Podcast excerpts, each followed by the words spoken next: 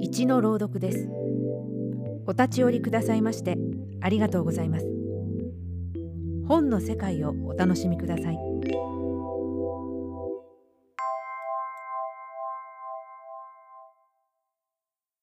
芥川龍之介作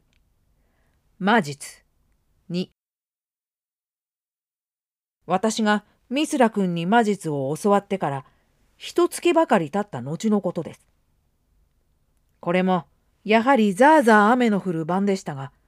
私は銀座のあるクラブの一室で、五六人の友人と暖炉の前へ陣取りながら、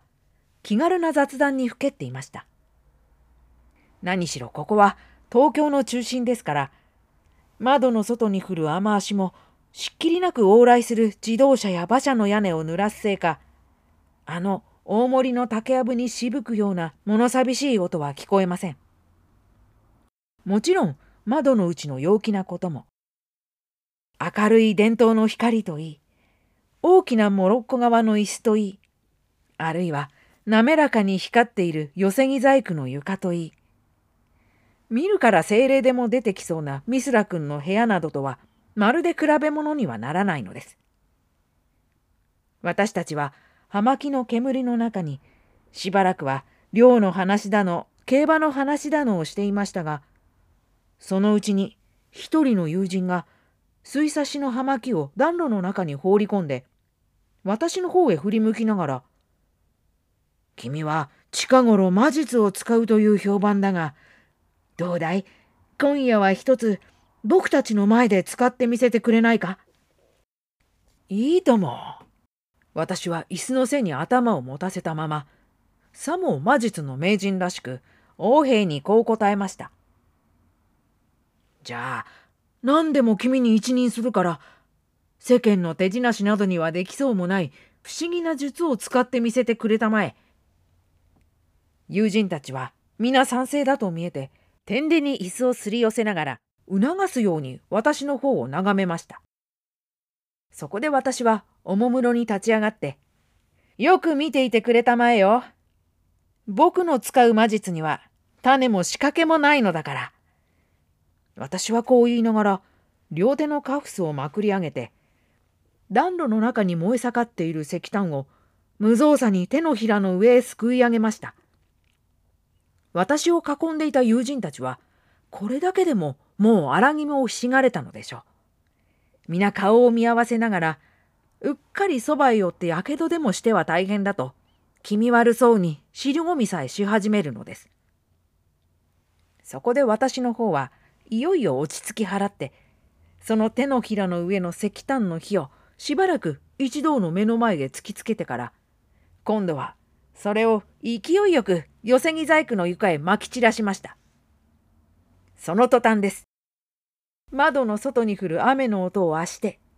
もう一つ変わった雨の音がにわかに床の上から起こったのは。というのは真っ赤な石炭の火が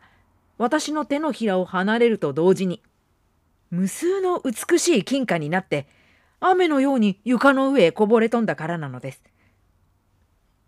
友人たちは皆夢でも見ているように呆然と喝采するのさえも忘れていました。まず、ちょいとこんなものさ。私は得意の微笑を浮かべながら、静かにまた元の椅子に腰を下ろしました。こりゃあ、皆本当の金貨かい？あっけに取られていた友人の一人が、ようやくこう私に尋ねたのは、それから5分ばかり経った後のことです。本当の金貨さ？嘘だと思ったら手に取ってみたまえ。まさか、やけどをするようなことはあるまいね。友人の一人は、恐る恐る床の上の金貨を手に取ってみましたが、なるほど。こりゃ本当の金貨だ。おい、球児、ほうきとちりとりとを持ってきて、これをみんな吐き集めてくれ。球児はすぐに言いつけられた通り、床の上の金貨を吐き集めて、うず高くそばのテーブルへ盛り上げました。友人たちは皆そのテーブルの周りを囲みながら、ざっと20万円くらいはありそうだね。いや、もっとありそうだ。華奢なテーブルだった日には潰れてしまうくらいあるじゃないか。何しろ大した魔術を習ったものだ。石炭の火がすぐに金貨になるのだから。これじゃあ一週間と経たないうちに岩崎は三井にも負けないような金満家になってしまうだろう。などと口々に私の魔術を褒めそやしました。が私はやはり椅子に寄りかかったまま悠然と葉巻の煙を吐いて、いや、僕の魔術というやつは、一旦欲心を起こしたら、二度と使うことができないのだ。だから、この金貨にしても、君たちが見てしまった上は、すぐにまた元の暖炉の中へ放り込んでしまおうと思っている。友人たちは私の言葉を聞くと、言い合わせたように反対し始めました。これだけの大金を元の石炭にしてしまうのはもったいない話だというのです。が私はミスラ君に約束した手前もありますから、どうしても暖炉に放り込むと強情に友人たちと争いました。するとその友人たちの中でも一番狡猾だという評判のあるのが鼻の先でせせら笑いながら「君はこの金貨を元の石炭にしようという。僕たちはまたしたくないという。それじゃあ、いつまで経ったところで議論が引かないのは当たり前だろう。そこで僕が思うには、この金貨を元手にして、君が僕たちとカルタをするのだ。そして、もし君が勝ったなら、石炭にするとも何にするとも、自由に君が始末するがいい。がもし僕たちが勝ったなら、金貨のまま僕たちへ渡したまえ。そうすれば、お互いの申し分も立って、至極満足だろうじゃないか。それでも私はまだ首を振って、容易にその申し出に賛成しようとはしませんでした。ところがその友人はいよいよあざけるような笑みを浮かべながら私とテーブルの上の金貨とずるそうにじろじろ見比べて「君が僕たちとカルタをしないのはつまりその金貨を僕たちに取られたくないと思うからだろ？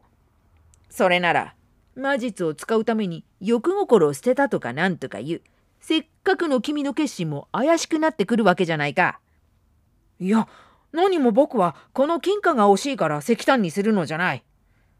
それならカルタをやりたまえな。何度もこういう押し問答を繰り返した後で、とうとう私はその友人の言葉通り、テーブルの上の金貨を元手にどうしてもカルタを戦わせなければならない羽目に立ち至りました。もちろん友人たちは皆大喜びですぐにトランプを一組取り寄せると部屋の片隅にあるカルタ机を囲みながらまだためらいがちな私を早く早くとせき立てるのです。ですから私も仕方がなくしばらくの間は友人たちを相手にいやいやカルタをしていました。がどういうものかその夜に限って普段は格別カルタ上手でもない私が嘘のようにどんどん勝つのです。するとまた妙なもので初めは気乗りもしなかったのがだんだん面白くなり始めてものの10分と経たないうちにいつか私は一切を忘れて熱心にカルタを引き始めました。友人たちは元より私からあの金貨を残らず巻き上げるつもりでわざわざカルタを始めたのですからこうなると皆焦りに焦ってほとんど決闘さえ変えるかと思うほど夢中になって勝負を争い出しました。がいくら友人たちが躍起となっても私は一度も負けないばかりかとうとうしまいにはあの金貨とほぼ同じほどの金高だけ私の方が勝ってしまったじゃありませんか。するとさっきの人の悪い友人がまるで気違いのような勢いで私の前に札を突きつけながら「さあ引きたまえ。僕は僕の財産をすっかりかける。地面も佳作も馬も自動車も一つ残らずかけてしまう。その代わり君はあの金貨の他に今まで君が勝った金をことごとくかけるのだ。さあ引きたまえ。私はこの刹那に欲が出ました。テーブルの上に積んである山のような金貨ばかりか。せっかく私が勝った金さえ、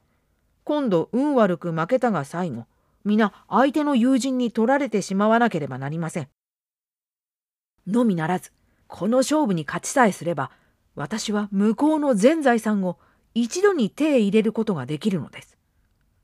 こんな時に使わなければどこに魔術などを教わった苦心の甲斐があるのでしょう。そう思うと私は矢も盾もたまらなくなってそっと魔術を使いながら決闘でもするような勢いで「よろしいまず君から引きたまえ」「く」「キング」私は勝ち誇った声を上げながら真っ青になった相手の目の前へ引き当てた札を出してみせました。すると不思議にもそのカルタのキングが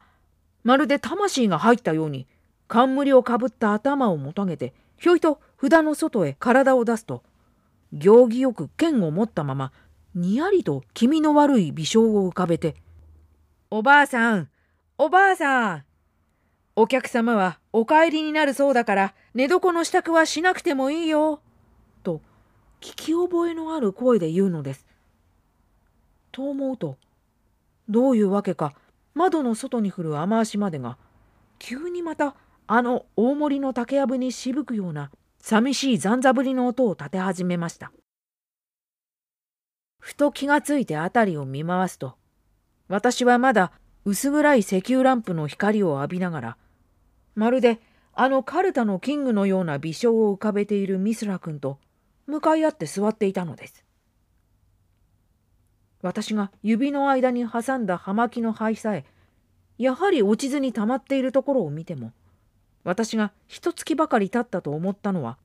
ほんの23分の間に見た夢だったのに違いありません。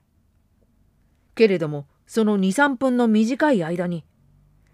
私が八三巻の魔術の秘宝を習う資格のない人間だということは私自身にもミスラ君にも明らかになってしまったのです。私は恥ずかしさに頭を下げたまましばらくは口も聞けませんでした。私の魔術を使おうと思ったらまず欲を捨てなければなりません。あなたはそれだけの修行ができていないのです。ミスタ君は気の毒そうな目つきをしながら縁へ赤く花模様を織り出したテーブル掛けの上に肘をついて静かにこう私をたしなめました。